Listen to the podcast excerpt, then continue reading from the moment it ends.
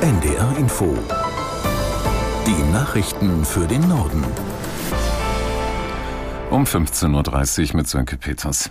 Das Regenwetter hält an und damit auch die angespannte Lage in den Hochwassergebieten in Niedersachsen. Da weiterhin viele Helfer gebraucht werden, hat sich Ministerpräsident Weil mit einem Appell an Unternehmen gewandt. Aus der N D R Nachrichtenredaktion Laura Janke. Viele Hochwasserhelfer engagieren sich ehrenamtlich und müssen deshalb von ihrer eigentlichen Arbeit freigestellt werden. Regierungschef Weil bittet die Betriebe darum, das auch zu tun. Für die kommenden Tage, notfalls auch noch in der nächsten Woche. Die Unternehmen können sich den Ausfall erstatten lassen. Weil hat auch finanzielle Unterstützung für die Hochwasserbetroffenen in Aussicht gestellt. Die Regierung prüfe das gerade. Durch den Dauerregen sind die Pegelstände der Flüsse vielerorts wieder gestiegen. Weiterhin kritisch ist die Lage nach Angaben des Landesbranddirektors Rohrberg in sechs Landkreisen und der Stadt Oldenburg.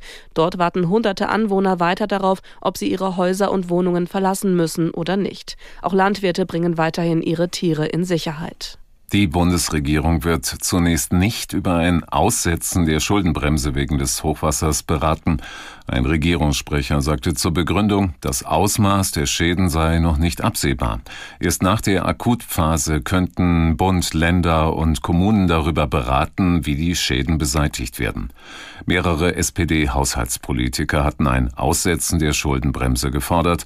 Der Bundestagsabgeordnete Schwarz sagte dem Spiegel, das Hochwasser sei ein eine unvorhersehbare Naturkatastrophe und für solche Fälle habe das Haushaltsurteil des Bundesverfassungsgerichts Spielräume gelassen.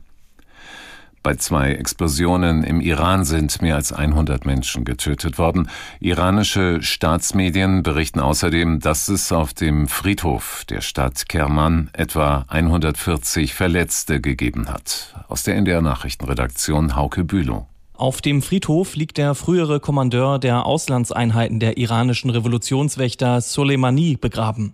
Heute vor genau vier Jahren war der einflussreiche Top-General durch einen U S-Drohnenangriff getötet worden.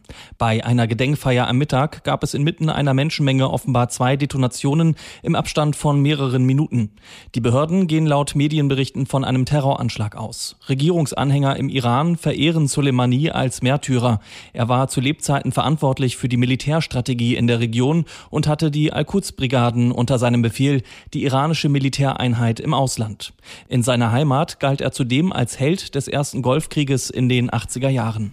Im Dezember ist die Zahl der Arbeitslosen in Deutschland saisonbedingt gestiegen auf zwei Millionen sechshundertsiebenunddreißigtausend. Die Bundesagentur für Arbeit ist mit dem Gesamtjahr zweitausenddreiundzwanzig aber grundsätzlich zufrieden, trotz der schwächelnden Konjunktur. Aus Berlin, Kai Clement. Das Arbeitsministerium bewertet den Arbeitsmarkt trotz der leicht gestiegenen Zahlen als so wörtlich verlässlich und widerstandsfähig.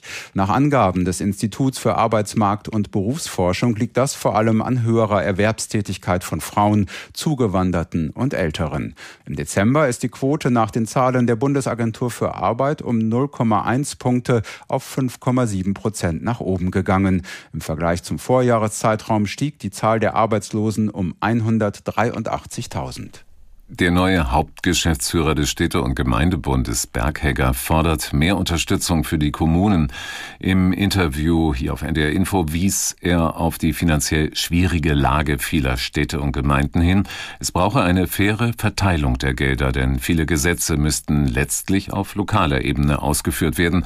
Berghegger sieht vor allem den Bund in der Pflicht. Ich glaube, die Kommunen sind äh, immer vor Ort bestrebt, möglichst effektiv zu arbeiten. Aber wenn Leistungsversprechen von anderer Ebene getätigt werden, wenn Aufgaben auf die Kommunen übertragen werden, ohne vollkommen gegenfinanziert zu sein, dann ist der Einfluss vor Ort äh, überschaubar, dann kann man dem gar nicht Herr werden. Und deswegen, glaube ich, müssen wir so agieren, wenn neue Leistungsversprechen, dann voll gegenfinanzieren, aber am besten keine neuen Leistungsversprechen. Und priorisieren, ähm, dann sind wir gemeinsam mit den Kommunen, glaube ich, äh, in der Lage, auch die Finanzen in den Griff zu bekommen.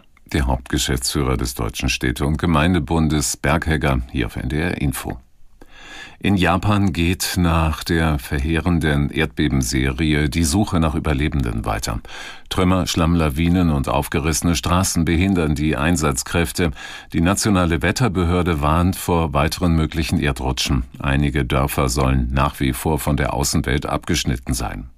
Die japanischen Streitkräfte setzen Hubschrauber ein, um Hilfsgüter in die Gebiete zu bringen. Bei den insgesamt mehr als hundertfünfzig Beben an der Westküste Japans sind nach neuen Behördenangaben mindestens dreiundsiebzig Menschen ums Leben gekommen. In Großbritannien haben Assistenzärzte den längsten Streik in der Geschichte des staatlichen Gesundheitsdienstes begonnen. Die Mediziner wollen sechs Tage lang ihre Arbeit niederlegen. Die Gewerkschaft British Medical Association erklärte, die Moral im gesamten Gesundheitswesen sei auf einem historischen Tiefstand. Ärzte haben in Großbritannien im vergangenen Jahr bereits mehrfach gestreikt, um mehr Geld einzufordern.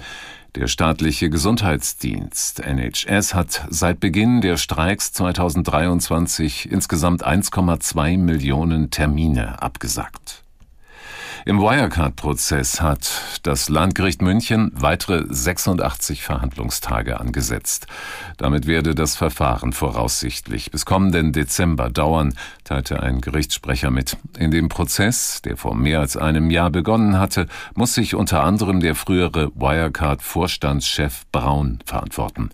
Das Unternehmen war im Sommer zweitausendzwanzig zusammengebrochen, nachdem Wirtschaftsprüfer eins Komma neun Milliarden Euro nicht ausfindig machen konnten, die in der Bilanz verbucht werden sollten. Das waren die Nachrichten.